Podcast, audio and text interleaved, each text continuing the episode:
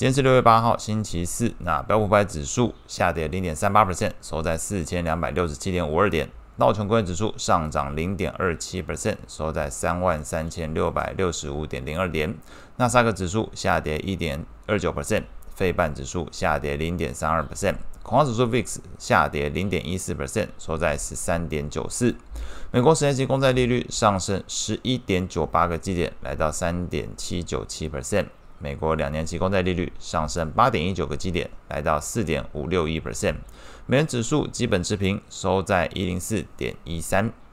经济数据的部分，美国能源资讯局公布，截至六月二号过去一周的原油库存意外减少四十五点一万桶，那原先预估是增加一百零二点二万桶。那搭配先前沙乌地阿拉伯自愿性减产的消息，那都使得近期油价有所支撑。西德州原油期货昨天上涨一个 percent，来到七十二点四六美元，同样成为了这个昨天支持加币上涨的潜在因素之一。美股的部分，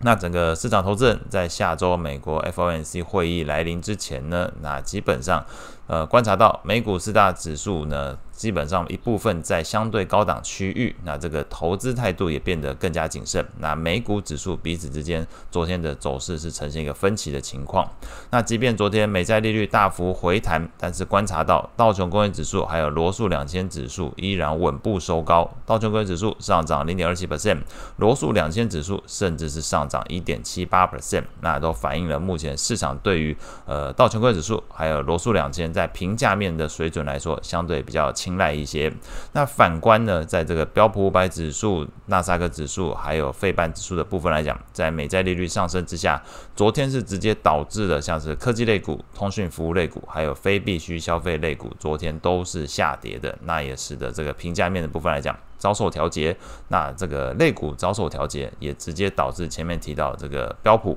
纳指还有这个费半，也同样的是同步收黑的一个情况。那在昨天其他类股表现上来看，表现最好的三个分别是能源、房地产还有公用事业。那能源的部分跟刚刚前面提到美国石油库存水准意外减少是息息相关。那表现最差的，刚才前面也提过了，科技、通讯还有这个非必需消费。那主要都是昨天利率上升导致整个评价面受到拖累所导致。债券市场部分。那除了这个美国财政部发债之外呢，整个市场资金成本提高了。那外加上整个世界银行、OECD 近期都上调对于全球 GDP 的成长率预估，那也使得美债利率有所支撑。那其中这个 OECD 是上修了全球今年 GDP 成长率来到二点七 percent 哦。那三月份的时候是二点六 percent，所以往上加了零点一个这个百分点。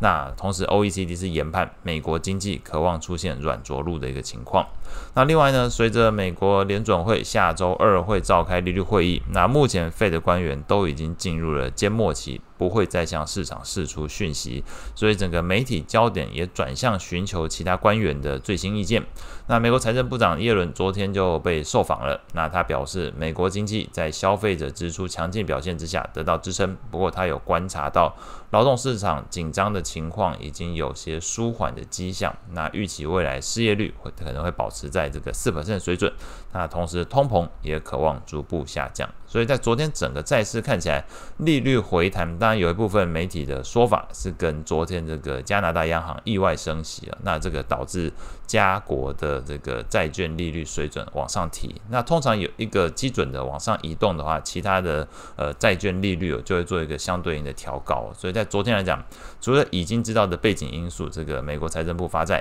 那同时，经济数据往上修之外呢，还有一部分也在昨天加拿大央行的一个意外动作，那使得全球呃相对应会把这个利率做一个上调的情况。那利率往上，对于昨天来讲，债券市场相对而言就是比较承压的一个情况。在昨天这个投资等级债券 ETF LQD 的部分下跌了零点八九 percent，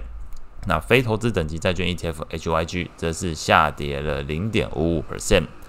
外汇市场部分，那昨天举行利率会议的加拿大央行是出乎市场意料的升息一码，把这个隔夜利率水准调升到四点七五 percent，创二零零一年近二十二年以来的一个新高。那加拿大央行是有表示有观察到国内通膨回升的一个情况，外加房地产活动也有加温的迹象。那为了这个利率水准能够具有限制性的一个情况，那让国内的经济供需平衡，同时把这个通膨压回到两可称的一个目标水准。因此这一次选择升息，并且在这个声明稿里面呢，也删除了先前所谓在必要时候进行升息的用词，那表示目前。不只是要在必要时候，或许他们认为现在有需要先做超前部署的动作，就已经会做升息了。所以，呃，近期来讲，那似乎各国，呃，不论是澳洲也好，或者是加拿大，看起来在升息的动作上面，都是有一些呃预先观察到国内通膨回温的一个迹象，所以还是继续做一个升息动作。